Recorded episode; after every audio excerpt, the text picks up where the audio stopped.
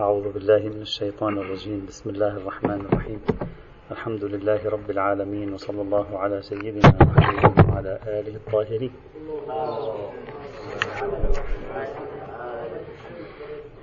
كنا نتكلم في القاعدة الرابعة التي جعلناها ضمن توليفة من القواعد أو من الأساليب التي يستخدمونها وتجتمع في نوع من التعدي عن النص أو محاولة ملامسة ملاك الحكم أو ملامسة مناط الحكم والخروج عن الدائرة الحرفية للتعابير الواردة في الآية أو في الرواية. كانت القاعدة هي قاعدة الاعتبار. بعد أن تحدثنا عن الدلالة اللغوية والاصطلاحية للكلمة، بدأنا بتحليل كلماتهم لنفهم ما الذي يريدونه بالضبط من تعبير الاعتبار ويساعد عليه الاعتبار. رأينا أن سابقا غالبا ما كانوا يتحفظون على الاعتبار، وكأنما ينصرف إلى ذهنهم أن هذا نوع من إعمال العقل في الدين، أو ينصرف إلى ذهنهم أنه قريب من القياس. ولذلك كنا نجد تكرار كلمة الاعتبار والقياس معا، كنا نجدها متكررة مجتمعة سواء في كلمات السنة أو في كلمات الشيعة. هذا لاحظناه أكثر من مرة، وتتبعنا عبارات الشيخ الطوسي، تتبعنا بعض عبارات ابن إدريس الحلي، بعض عبارات ابن تيمية أيضا بوصفه يعني في ضمن السياق. وحللنا أن كلمة الاعتبار أيضا تنسجم مع القياس، يعني طبيعتها تنسجم، لأن أحد أدلة القياس هو فاعتبروا يا أولي الأبصار، ولذلك القياس عندهم اعتبار بهذا المعنى لكلمة اعتبار. فلذلك من القريب جدا أن تكون قريبة من مفهوم القياس. غاية الأمر مرة نستخدم الاعتبار بمعنى القياس المنطقي، ومرة نستخدم الاعتبار بمعنى القياس الشرعي. رأينا استخدامه بمعنى القياس المنطقي مثلا في بعض كلمات الشيخ المفيد، ورأينا استخدامه بما هو أقرب إلى القياس الشرعي في كلمات مثل الشيخ الطوسي وغير الشيخ الطوسي أيضا. لكن لاحظنا أنه منذ القرن العاشر بدأنا نلمس لغة جديدة في التعامل مع موضوع الاعتبار في أدبيات بعض العلماء، خاصة عند الشيخ الأردبيلي فما بعد. والشيخ الأردبيلي متوفى سنة 993 للهجرة، يعني من أبناء المائة العاشرة كما يقولون. لاحظنا بعض عباراته التي هي قريبة جدا أن يقبل، ليست قريبة، واضح في أنه يقبل بالاعتبار ما لم يكن هناك دليل معارض، ويستشهد به ويوافق عليه في أكثر من موضع. كنا بصدد استعراض كلماته، ذكرنا له كلاما في فقه الحج: يجوز الرمي عن المعذور ويدل عليه الاعتبار والأخبار. ذكرنا له كلاما في بيع السلاح من أعداء الدين، أيضا يدل عليه الاعتبار. ذكرنا له كلاما في بيع العين الموقوفة، يقول الاعتبار لا نقبل به مع وجود المانع، معنى ذلك الاعتبار نقبل به عندما لا يكون هناك دليل معارض له. هذا معنى الاعتبار، يقبل به حيث لا معارض، الاعتبار لا يقبل به حيث يوجد مثلا معارض. كذلك نجد له عبارة تزيدنا وضوحا في أن الاعتبار مقبول وروحه روح التعدي عن النص، روحه روح التعدي عن النص. في كلمات المحقق الأردبيلي يجمع في هذه الجملة التي سأقرأها الآن، وفي هذه الكلمة التي سأقرأها الآن، يجمع بين التعدي عن النص والاعتبار والاستقراء. فلاحظوا مثلا ماذا يقول حول آداب القضاء، مكروهات القضاء، يقول: من الآداب المكروهة، يعني من مكروهات القضاء، قضاؤه وقت شغل نفسه، يعني عندما يكون مشغولا بذاته يكره أن يقضي القاضي. وعدم كمال توجهه، ما يكون عنده توجه كامل لإجراء الحكم. مثل، يعطي أمثلة: الغضب والجوع والعطش والغم والفرح والوجع ومدافعة الأحداث والنعاس وكثرة النوم ونحو ذلك. وهذا مكروه له. طبعا هذا لم يرد كله في النصوص، الذي ورد في النصوص أقل قليله. هو يقول ويدل عليه الاعتبار والأخبار. لاحظ كيف يستخدم الاعتبار والأخبار الآن بطريقة فيها تعدي عن النص وتنسجم أيضا مع الاستقراء. يقول: مثل ما روي أنه قال في الفقيه: قال رسول الله صلى الله عليه وعلى آله وسلم: من ابتلي بالقضاء فلا يقضي وهو غضبان. هذا مورد الغضب. وفي حديث آخر: لا يقضي إلا وهو شبعان. هذا مورد ثالث. وفي آخر: لا يقضي وهو غضبان مهموم ولا مصاب محزون. هذا الرابع. وفي وصية أمير المؤمنين عليه السلام لشريح: ولا تقعد في مجلس القضاء حتى تطعم، حتى تأكل. طيب، هذه 4 موارد لا يفهم لها خصوصية، يتعدى عنها، يستدل بالاعتبار والأخبار، فيقول ويظهر منها أن المراد منع القضاء مع حالة مشغلة للنفس عن التفكر واستيفائه وبذل الجهد والتوجه بكله. لم يرى خصوصية في هذه، قال هذه ليس، هذه موارد ذكرت. القاعدة هي أن لا يكون مشغولا، نكتة القضية أن لا يكون مشغولا عن الحكم القضائي، هكذا يفهم العقلاء. تعدى عن النص، لا خصوصيات هنا لا تعبديات هنا، فيتعدى إلى كل ما هو كذلك مثل ما مر، يعني كما ذكرنا في البداية، ما عدا من نص فيه، يعني رغم أنه لا يوجد نص لكن نتعدى إلى تلك الموارد بجامع ماذا؟ بجامع نكتة عدم توجه. وإذا تذكرون إخواني الأعزاء نفس هذا المثال، لا يقضي القاضي وهو غضبان، أصلا هذا من أشهر أمثلة القياس، مرة معنا سابقا تحدثنا عنه أكثر من مرة. من أشهر أمثلة القياس عند أهل السنة هو هذا، تخريج المناط، أصلا هذا من مسلك المناسبة، يعتبرونه أحد أمثلة مسلك المناسبة. الغضب نربطه به عدم التوجه واحتمال أن يقع خلل في العملية القضائية إذا كان غير مركز جيدا، وبالتالي نسري إلى غير الغضب. الآن الشيخ الأردبيلي يمارس نفس العملية، لكن ماذا يفعل؟ يقحم كلمة الاعتبار. ثانيا يأتي ب4 روايات في 4 موارد. ثالثا يلغي الخصوصية عن الموارد، يضم هذه إلى بعضها، يحصل القاعدة الكلية التي هي نفس النتيجة التي خرج بها القائس في بحث تخريج المناط هناك في رواية لا يقضي القاضي وهو غضبان، هي نفسها. يقول وكأنه لعدم صحة الأخبار، لأنها الروايات ضعيفة، مع الاعتبار، يعني لا أخبار والاعتبار يساعد، حملت على الكراهة. لم يقل تترك، لكن مع ذلك تحمل على الكراهة حينئذ. إذن بهذا نستطيع أن نقول في القرن العاشر الهجري خاصة مع المحقق الأردبيلي يبدو لي يوجد تحول إيجابي نحو استقبال فكرة الاعتبار والترحيب بفكرة الاعتبار ومحاولة القبول بها كفهم عرفي للكلام واستنطاق عرفي لمرادات المتكلم. بعده يأتي الفاضل الهندي المتوفى 1137 للهجرة، الفاضل الهندي الإصفهاني، يقال عنه الهندي هو أصفهاني. يقول ويسقط استبراء المشتري بإخبار البائع الثقة بالاستبراء، إلى أن يقول وقد يلحق بها الصغير والعنين والمجبوب والغائب عنها غيبة طويلة، لا للحمل عليها بل للعلم ببراءة الرحم من ماء المولى مع عدم احتمال وطئ الغير لها، أو كانت صغيرة أو يائسة بلا خلاف، ويدل عليه الاعتبار والأخبار. يعني يتعدى من مورد النص إلى مطلق مورد لا يوجد فيه حمل، ويستدل على ذلك باجتماع الأخبار والاعتبار على الطريقة التي سار عليها المحقق الأردبيلي. مثلا في مورد آخر يقول الهندي في كتاب قاض إلى قاض، لا عبرة عندنا بالكتاب إجماعا، الكتاب لا قيمة له. الفقه القديم كان عنده تحفظ عن موضوع الكتاب، يكتب كتاب ويرسله من قاض إلى قاض، كان يبدو أنهم ما كان عندهم ثقة بعملية الكتب، إمكانية التزوير كانت يبدو عالية جدا، ما كانوا يثقون بهذه الأمور. إلى اليوم الفقه يقول لا يجوز من قاض إلى قاض كتاب، رغم تحول قضية يعني نقل الوثائق والسجلات من محكمة إلى محكمة، لكن إلى اليوم كثير منهم ما زال يقولون لا حجية لكتاب قاض إلى قاض، لا عبرة به سواء كان مختوما أم لا، حتى لو كان مختوم على الختم الرسمي ولا لا حجية له. طبعا توجد روايات، وغالب الظن أن هذه الروايات ليس فيها خصوصية يعني دينية في موضوع الكتابة، عدم الثقة، إمكانية التزوير سهلة، أي واحد بيزور لك وبيكتب لك ختم، من مسألة يعني مشكلة، فلذلك يبدو أنها كانت شائعة، ما كانوا يثقون. فماذا يقول الفاضل الهندي؟ يقول لا نقبل بذلك. لماذا؟ ويدل عليه الاعتبار. وكيف يدل الاعتبار؟ يستشهد بالاعتبار. يقول لأن الحكم لا بد أن يناط بالعلم أو الظن الشرعي، يعني مقتضى الاعتبار أنه لا بد أن تتأكد، هنا لا يوجد تأكد، وهذا يدلك على أن نكتتهم هنا عدم تأكدهم من صحة الكتاب من قاض إلى قاضي، يعني عدم تأكدهم من صحة الوثيقة التي يرسلها قاض إلى قاض آخر، فيجعل ذلك اعتبارا. ما معنى الاعتبار؟ يعني لا بد أن تستند إلى ركن وهذا الركن غير موجود هنا، هذا سماه أيضا اعتبارا بالمعنى العام للكلمة.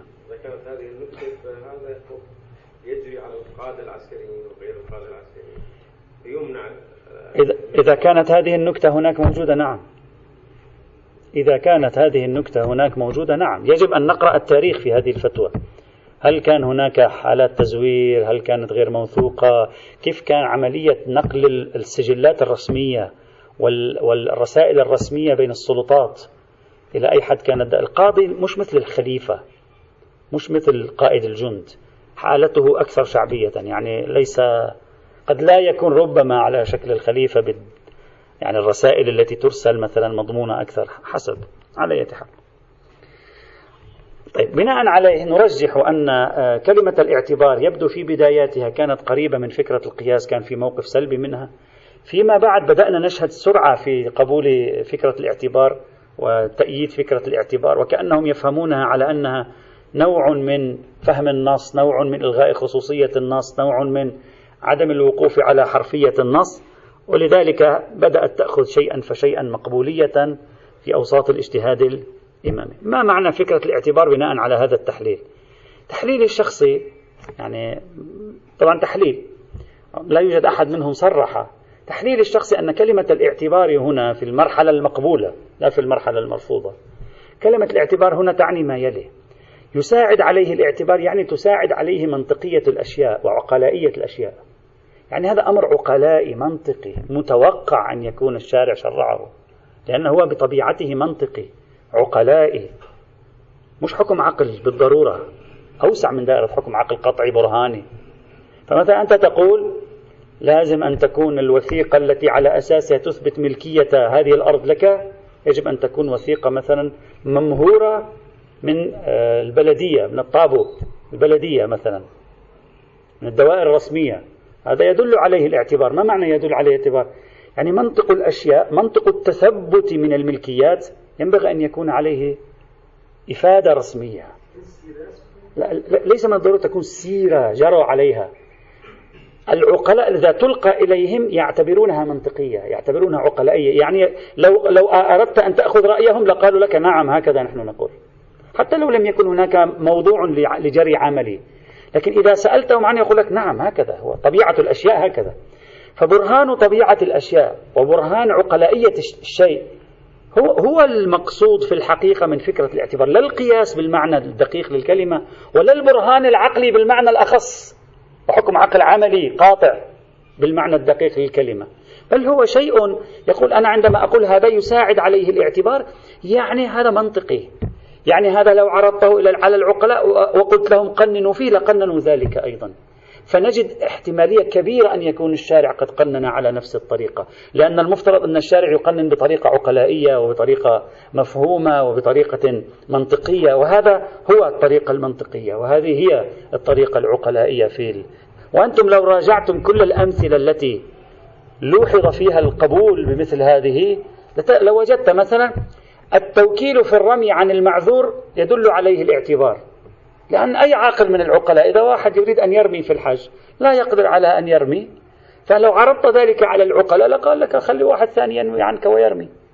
أمر طبيعة الأشياء تقتضيه، عقلائية الأشياء تقتضيه، ليس فيه نص، لكن لو عرضته على العقلاء لقالوا هكذا ينبغي أن يكون.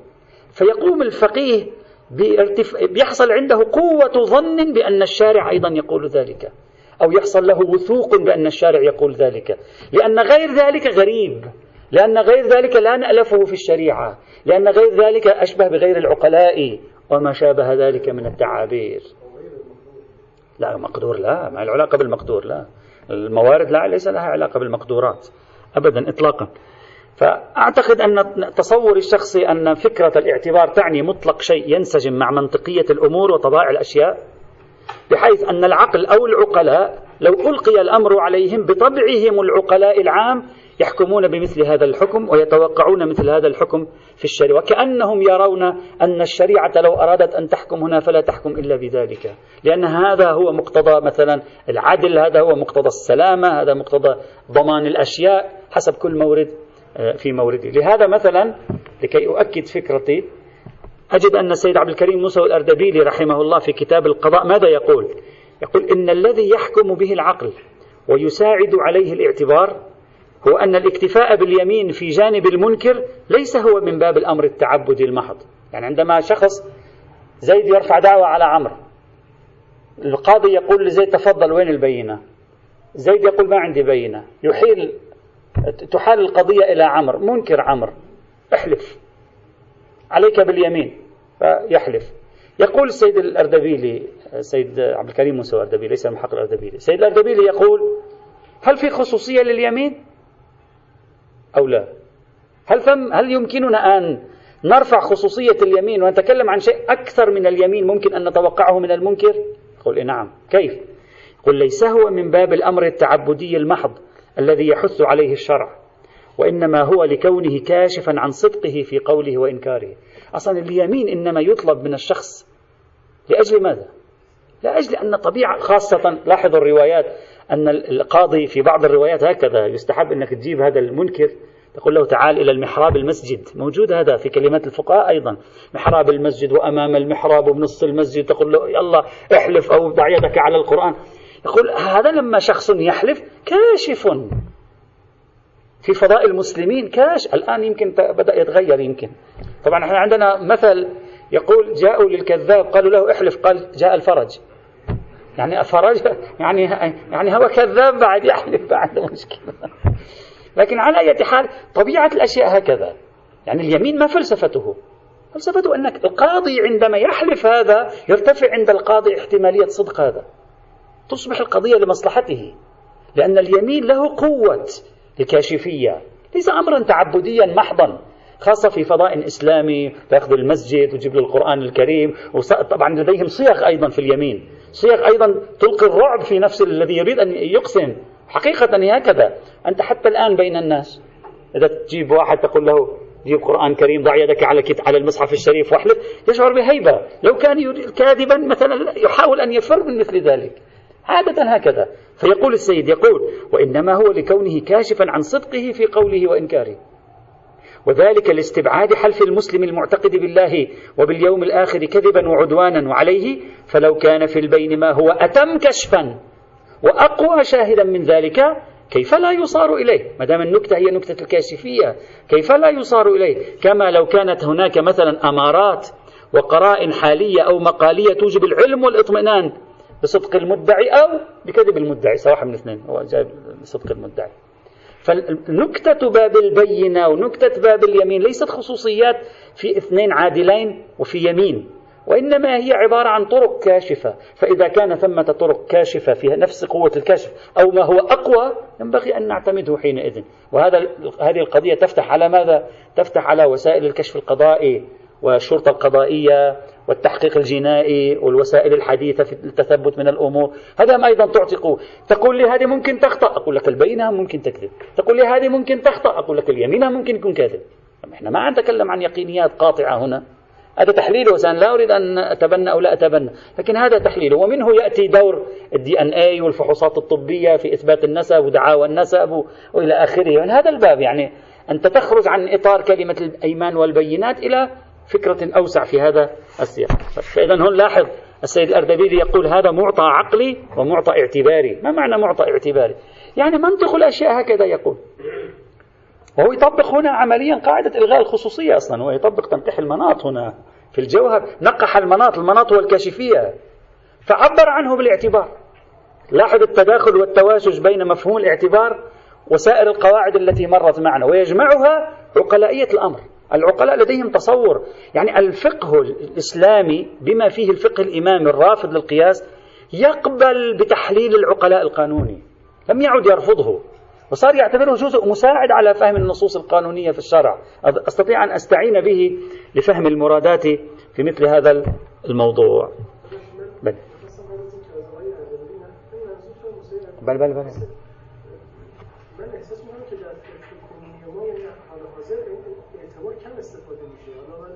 نعم، قليل استعمالهم، هذه الكلمة قليلة. لكن مثلا تنقيح المناط موجود، إلغاء الخصوصية موجود، هو هنا أصلا طبق إلغاء الخصوصية. لا أريد أن أقول شيء واحد، أقول متداخلة مع بعضها.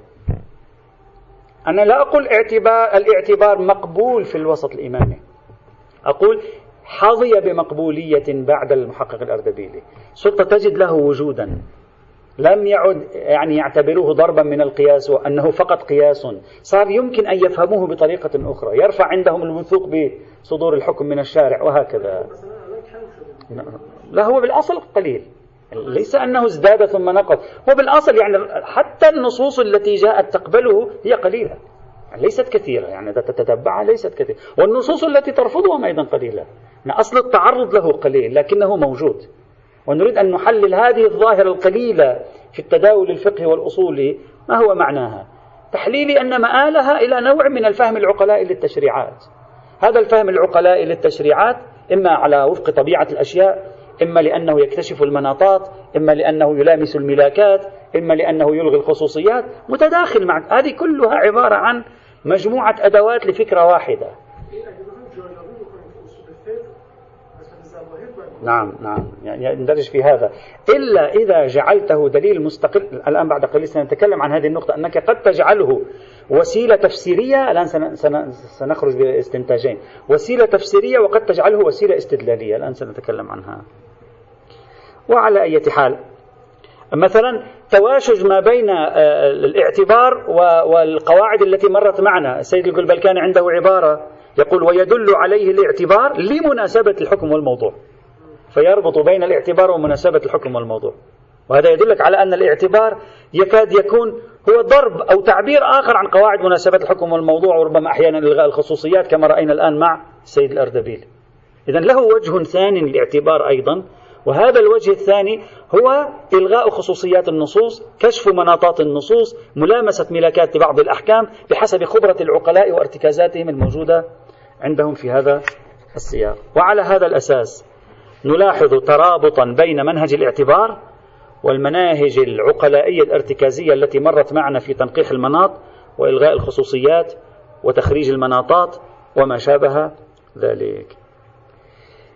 طبعا أحيانا تجد بعض الفقهاء لديهم، لاحظوا هذه أيضا تربط بين مناسبات الحكم والموضوع وتنقيح المناط وبين الاعتبار، وتجد لديهم نقاشا في الصغرى. مثلا سيد الطباطبائي صاحب الرياض متى يقول: ولعل الوجه في التقوية مع تضعيفه الحجة قوة احتمال كون العلة المحتج بها قطعية منقحة بطريق الاعتبار. شوف تنقيح المناط بطريق الاعتبار، يعني مقصود تنقيح المناط بواسطة الارتكاز العقلائي، ولا تعبير آخر، لا مستنبطة بطريق المظنة، وليس الظنون تخمينات، لا، تنقيح مناط قطعي بطريق الاعتبار بواسطة الارتكازات، لتلحق بالقياس المحرم في الشريعة.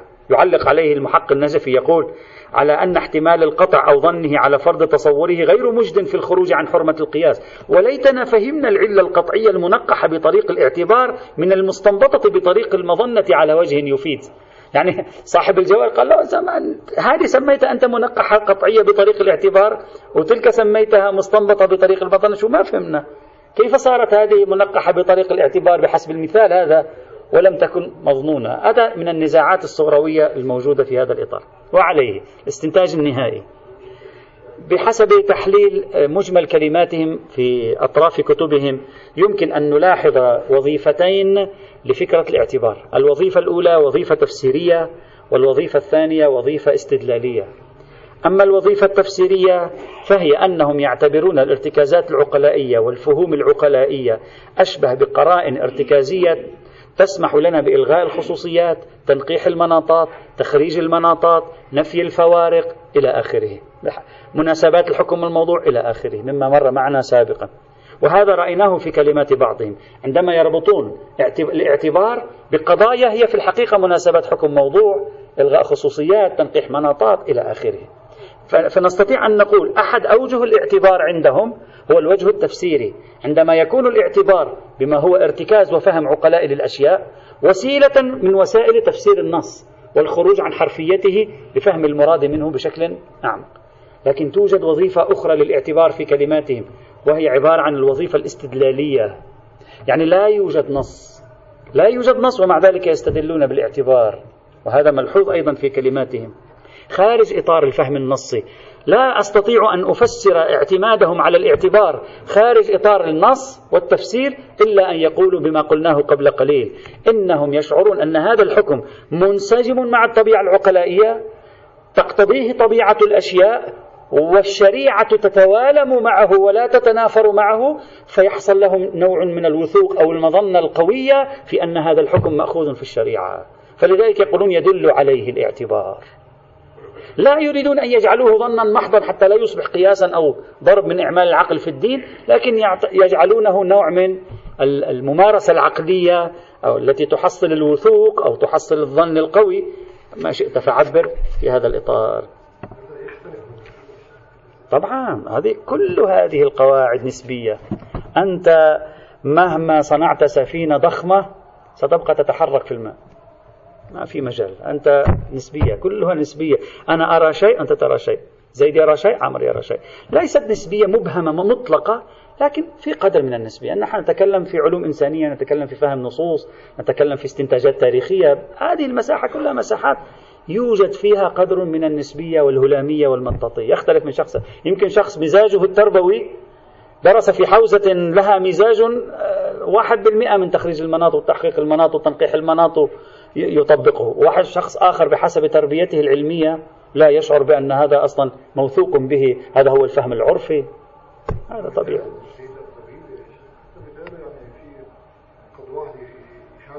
نعم، لا الحمد لله، لا يهمنا الأمثلة، الأمثلة هنا طريق لفهم الفكرة. نعم، ممكن واحد يقول لك أنا عندي شاهد في مكان آخر، شخص يقول لك لا، يعني مثلا إذا الآن جبت لك أنا مثلا فحوصات طبية حجم تركنا العقل الإنساني لوحده، بيقول لك احتمال الصدق فيها 99.99، وأتينا باليمين اللي هو حجم الصدق فيه مثلا 95، ماذا يقول الإنسان؟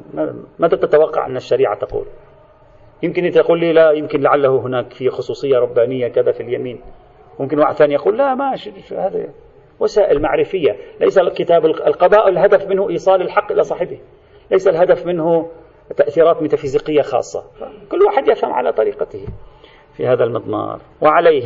وعليه فالاعتبار قاعدة تفسيرية وليست إلا ما تقدم على ما يبدو، وقاعدة استدلالية وهي إقحام الفهم القانوني للعقلاء ورؤيتهم لطبيعة الأشياء في تكهن بنحو الظن القوي أن الشريعة تريد ذلك لأنه يتلائم معها بحكم كونه يتلائم مع المصالح الكلية. وطبعا الاعتبار بالقسم الثاني مبني على شمول الشريعة، أما من لا يؤمن بشمول الشريعة الاعتبار من القسم الثاني يصبح صعبا عنده أن يؤسس حكما شرعيا في هذا المضمار. هذا ما يتعلق بالقاعدة الرابعة. القاعدة الخامسة ما قبل الأخيرة، وهي قاعدة مهمة، البحث فيها مهم، شيق، جميل، ليس طويلا ولكنه ممتاز، ينفعنا، لأنه تكاد لا تجد أحدا يبحث في هذا إلا القليل النادر. سأسميها قاعدة مذاق الشارع وروح الشريعة. مذاق الشارع وروح الشريعة، هذا موضوع يستحق أن نتوقف عنده بضعة أيام قليلة جدا، بضعة أيام قليلة جدا، لأن الإخوة كلهم منتظرين بحث القياس. فهذا بحث جميل لطيف، نحلله، نتوقف عنده مع قلة من بحثه وندرة من تعرض إليه، يعني كتابات قليلة جدا، وسأشير إن شاء الله تعالى في أثناء البحث. القاعدة الخامسة قاعدة مذاق الشارع وروح الشريعة. توجد مجموعة من المصطلحات لم تظهر إلا خلال القرن الأخير، أصلا توليفة من المصطلحات ظهرت خلال القرن الأخير ولا تكاد تجد لها وجودا قبل ذلك، وتدل تقريبا على معنى واحد أو معان متقاربة جدا، مثل مذاق الشارع، مذاق الشرع، هذا موجود في أدبياتي، مذاق الشرع، المذاق الشرعي، مذاق الفقه، مذاق الشريعة، روح الشريعة، مزاج الشريعة، مزاج القرآن، روح القرآن، الروح العامة، إلى آخره من التعابير التي تجدها بدأت تكثر في أوساط في كتابات بعض العلماء على الأقل. أقدم النصوص التي تبين لنا ظهور هذه المصطلحات، بحيث يمكن نستطيع أن نقول مبدع هذه المصطلحات إذا صح التعبير، والمحقق النجفي رحمة الله تعالى عليه في جواهر الكلام، متوفى 1266، يعني أقل من 200 عام، يعني هي بداية الظهور. تلاه أغرض الهمداني رحمه الله المتوفى 1322، ومن الهمداني والنجفي إلى الآن بدأت تجد هذه الكلمات تتبعثر في كتبهم هنا وهناك، كما سوف نرى يستخدمونها هنا ويستخدمونها، ويستنبطون منها أحكاما لا وجود لنصوص فيها باعترافهم. لا نص على الإطلاق فيها، لا عموم لا إطلاق لا أي شيء كما سنرى. أحكام أصلا مستقلة بقاعدة لا يقف خلفها نص بصرف النظر كانت أو ما كانت، لكن هذا دليله الذي أثبت به الحكم، دليله الذي أثبت به الحكم. هذا سنذكر أمثلة. لا لا لا أصبر، بعد جاي أمامك. بعد المتطرفين الذين لا يقبلون تنقيح المناط مثلا هنا السيد الخوئي وغير كلهم يأخذون بهذا، وتجد لهم هنا وهناك مواضع. سنرى نحن نحلل هذه الرحلة، سنرى ماذا خلف هذه الكلمات الجميلة اللطيفة التي فيها تذوق وفيها روح وفيها مزاج، يعني كلمات لطيفة ينبغي أن نحللها لنعرف ماذا يريدون منها. إذا أردت أن أحلل قليلا هكذا، نجلس مع أنفسنا قليلا لنرى هل ممكن يكون قبل النجفي يوجد شيء من هذا باسم ثاني؟ يعني هذا أول سؤال خطر في بالي. هل من المتوقع أن تجدوا شيئا قبل المحقق النجفي باسم ثان يعبر عن هذه أو هذا بشكل دفعي ظهر مع المحقق النجفي؟ ممكن شخص يحاول يتأول، لكن ربما تكون كلمة لها علاقة بهذا المصطلح متداولة منذ زمن الشيخ المفيد إلى يومك هذا، وأكثر من تداولها على الإطلاق هو الشيخ ابن إدريس الحلي المتوفى 598 للهجرة، وهي كلمة أصول المذهب. هذه الكلمة أصول المذهب، أصول مذهب أصحابنا، أصول مذهبنا، هذه التعابير كثيرة في كتب المحقق الحلي. قبله موجودة بقلة، بعده موجودة بقلة، لكن هو يبدو شاخصا علما في استخدام هذه الكلمة. نعم، حق الحلي ابن إدريس أقصد هنا، حق ابن إدريس الحلي. نعم، ابن إدريس الحلي إذا تأملتم كتبه تجدون أنه أكثر استخدام هذه الكلمة أين؟ ليسد بها الفراغ الناشئ عن إنكاره حجية خبر الواحد. فرق ما في دليل، هذا خبر الواحد في خسارة من وراء إذا أنكرناه، في مجموعة أحكام ستزول ستبدو كأنها ثغرات فارغة، فنريد أن نملأها حتى يبقى الفقه منسجما متماسكا، حتى لا تحدث فيه يعني يحدث فيه شرخ عظيم. فأنت تجده في كل مورد، مثلا ليس في كل ما، في كثير مورد، عندما يشن هجوما على استدلال بإثبات مسألة ما ويقول هذا من أخبار الآحاد، وعنده عبارة مشهورة يقول وهل هدم الدين إلا أخبار الآحاد، هو يقول هكذا، يقول وهل هدم الدين إلا هي ثم طيب نتيجة خبر الواحد ماذا تفعل بها؟ تستطيع أن تترك؟ يبدو عليه ما يستطيع، كل مرة أحيانا يستطيع أحيانا ما يستطيع، فحيث لا يستطيع يقول وهذا يدل عليه مذهب أصحابنا، عفوا أصول مذهبنا، أو وتدل عليه أصول المذهب. يكثر ابن إدريس الحلي استخدام هذا المصطلح في كتبه لمحاولة ردم الهوة التي يمكن أن تخلقها يعني الابتعاد عن فكرة أخبار الأحد. الأصول ثابتة عن طريق خبر واحد. لا، الآن سنرى ماذا يقصد. هو كلمة أصول مذهبنا لم يعرفها هو، ولم يعرفها أحد قبله، ولم يعرفها أحد بعده. أدبيات أنت يجب أن تستنبط مقصودهم منها بحسب التتبع. يعني هذه من الكلمات التي يصح أن يكتب مقال فيها، يكتب مقال حول هذا الموضوع. ما معنى الاستناد إلى أصول المذهب في الاجتهاد الشرعي عند الإمامية؟ مقال تستقرئ من المفيد إلى اليوم توظيفهم لهذه الكلمة وما يشبهها، أصول مذهبنا، أصول المذهب، أصول أصحابنا، التعابير، لأنه عدة تعابير عنده خصوصا ابن إدريس، وتحاول أنت تستنبط ماذا يقصدون من هذه الكلمة، هل تطور فهمهم لها، ما تطور، ما هي الشواهد. كثير من نحن مشكلتنا كتب المعاجم ظهرت فيما بعد، ما عندنا كتب معاجم ألفاظ، لا ألفاظ علم الرجال عندنا، ويدوخ الباحث الرجالي اللي يعرف ما معنى ألفاظ الكلمات التي يقولونها في كتب الرجال. حتى هذه كلمة أسند عنه، أسند عنه، أسند عنه، ولها صيغ يكتب الإنسان فيها، أنا ما أدري كم صفحة، 50 صفحة كتبنا فيها، فيها 14 رأي بدل 13 رأي، واستعرضناها بأجمعها في كتاب منطق النقد السندي. وما معنى كلمة أسند عنه التي يقولها الشيخ الطوسي فقط في كتاب الرجال ولا يقولها أحد غيره؟ لا عندنا كتب معاجم مع الأسف في تلك الفترات، ولا عندنا كتب مفردات، ولا عندنا كتب شرح كلمات. هذه كتب المفردات وشرح الكلام فيما بعد ظهرت، يعني في أجيال لاحقة ظهرت، وعندما أرادوا أن يشرحوا استنبطوا ماذا يريد المتقدم من خلال ضم الكلمات إلى بعضها، إشارة هنا، أحدهم يعبر بعبارة هنا، أنت تستنبط تقول هذا هو المراد. خاصة في فترة القرن العاشر فما بعد تجد العلماء بذلوا جهد لفهم بعض الكلمات التي كانت مستخدمة من قبل ولم يكونوا قد شرحوا معناها، فتجدهم يحاولون أن يشرحوا معناها. مثلا صاحب روضة المتقين المجلس الأول عنده جهود واضحة، علامة المجلسي فلان، وهذا منها كلمة أصول المذهب الذي يحتمل أنها متداخلة على الأقل مع فكرة مذاق الشريعة، مع فكرة مذاق الشريعة. أقول لعله من خلال تتبع كلمات ابن إدريس يستوحى منه أن أصول المذهب هي القضايا الواضحة المسلمة في المذهب المتلقات بوصفها أسسا للشريعة، رغم أنها غير مدونة ولا محققة بشكل مستقل مبرهن عليها في مكان محدد ومصاغة على شكل قواعد مسمات. هذا عندما تقرأ ما يكتبه هو ويستدل بأصول المذهب تذهب ما هي هذه الأصول المتوقعة في هذا البحث، لا تجد شيء. هل قصده أصل عملي؟ لا تجد أصل عملي هنا لمصلحة البحث.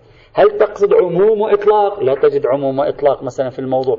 فتستنبط أنت استنباطا ربما ظنيا، والظن لا يغني من الحق شيئا، أن مراده أحيانا على الأقل من أصول المذهب سلسلة من القضايا المرتكزة في وسط أبناء هذا المذهب ويتلقونها جيلا بعد جيل، وقد لا تكون مدونة ولكنها بديهية واضحة بالنسبة إليهم، فيعبر عنها بأصول المذهب في بعض الأحيان. أحيانا لا يقصد من أصول المذهب أشياء مبرهنة واضحة يعني يمكن صياغتها والإشارة إليها، وأحيانا ربما يقصد شيئا شبيها بروح الشريعة، روح الشريعة الفقهية الإمامية، لأنه دائما هو يركز على فكرة أصول المذهب وليس أصول الإسلام يعني عادة في هذا الأطار. ممكن تشبه روح القانون، لا شوية تختلف عنها، يعني هي مجموعة من القضايا. هذا الذي طرحه مثلا بعض العلماء المعاصرين، الشيخ أحمد مبلغي حفظه الله عنده في بعض كتاباته حواراته شيء يقول علم الأصول قسمين، علم أصول مدون وعلم أصول غير مدون، وهذه فكرة صحيحة. أنت الآن هذا الذي تراه من علم الأصول هذا القسم المدون منه، لكن في داخل أدمغة الفقهاء أيضا قواعد أصولية وأشياء يمارسونها مرتكزة في أذهانهم ليست مدونة، ليست مفردة بالبحث، وهذا كلام صحيح 100%، ويحتاج أن نستخرجها نضيء عليها، وأحيانا إذا أضأت عليها تكتشف كم هي قوية سبحان الله، أحيانا إذا أضأت عليها تكتشف كم هي ضعيفة فقط تبان عليها وهي هشة إلى أبعد الحدود. يعني أحيانا الإضاءة عليها تكشف لك قوتها وتزيد من قوتها، وأحيانا الإضاءة عليها تؤدي إلى تفتيتها والاكتشاف أنها ليس وراءها شيء سوى أنهم اعتادوا عليها وتلقوها جيلا بعد جيل، وربما ليس من زمن المعصوم، يعني من زمن البحث الفقهي في هذا الإطار. إذن لا يمكنني الجزم بأن فكرة أصول المذهب في تداولها القديم خاصة عند ابن إدريس تعني فكرة شبيهة بروح الشريعة أو مذاق الشرع، لكن محتمل جدا أن تكون متداخلة معها، في تداخل، في نسبة، بحسب مراجعة الموارد الجزئية في هذا السياق. طيب، نحن الآن سوف ندرس فكرة روح الشريعة ومذاق الشارع، ما هو المقصود منها، تحليل هذه الفكرة، تقديم تعريفات وصياغات لها، سنرى ما هي هذه الفكرة، ثم سنحلل دور هذه الفكرة، تأثيرها على اجتهادهم، وسنرى فيما بعد هذه الفكرة إلى ما ترجع في الحقيقة. هل يوجد شيء اسمه مذاق أو ليس؟ هذا سوى عنوان انتزاعي وخلفه منهج استدلالي يجب علينا أن نكشفه ونضيء عليه، علّه ينفعنا في هذا البحث كثيرا في هذا الموضوع. إذن خلال الأيام القليلة القادمة سنحلل هذه الفكرة من باطن كلماتهم، سنستقرئها، سنحاول أن نكتشف فهمهم لها، بعدين رح نحاول نحن نضع لها عدة صياغات إذا كان في إمكانية لنضع لها صياغ متعددة نكتشف من خلال أصول هذه الفكرة. هل أصول هذه الفكرة هي الاستقراء؟ هل هذا إقرار بمرجعية الاستقراء؟ وبالتالي ما عندنا قاعدة جديدة أصلا، هي ليست إلا قاعدة الاستقراء. هل أصول هذه الفكرة هي مبدأ الملائمة الذي طرحه أهل السنة في القياس في مبحث المناسبة؟ في مبحث المناسبة طرحوا شيء اسمه الملائمة، هل هو مبدأ الملائمة الذي طرحه في القياس أو بماذا يختلف عنه؟ هل هذا قياس أو ليس بقياس؟ سنشرحه إن شاء الله خلال 3-4 أيام القادمة، والحمد لله رب العالمين.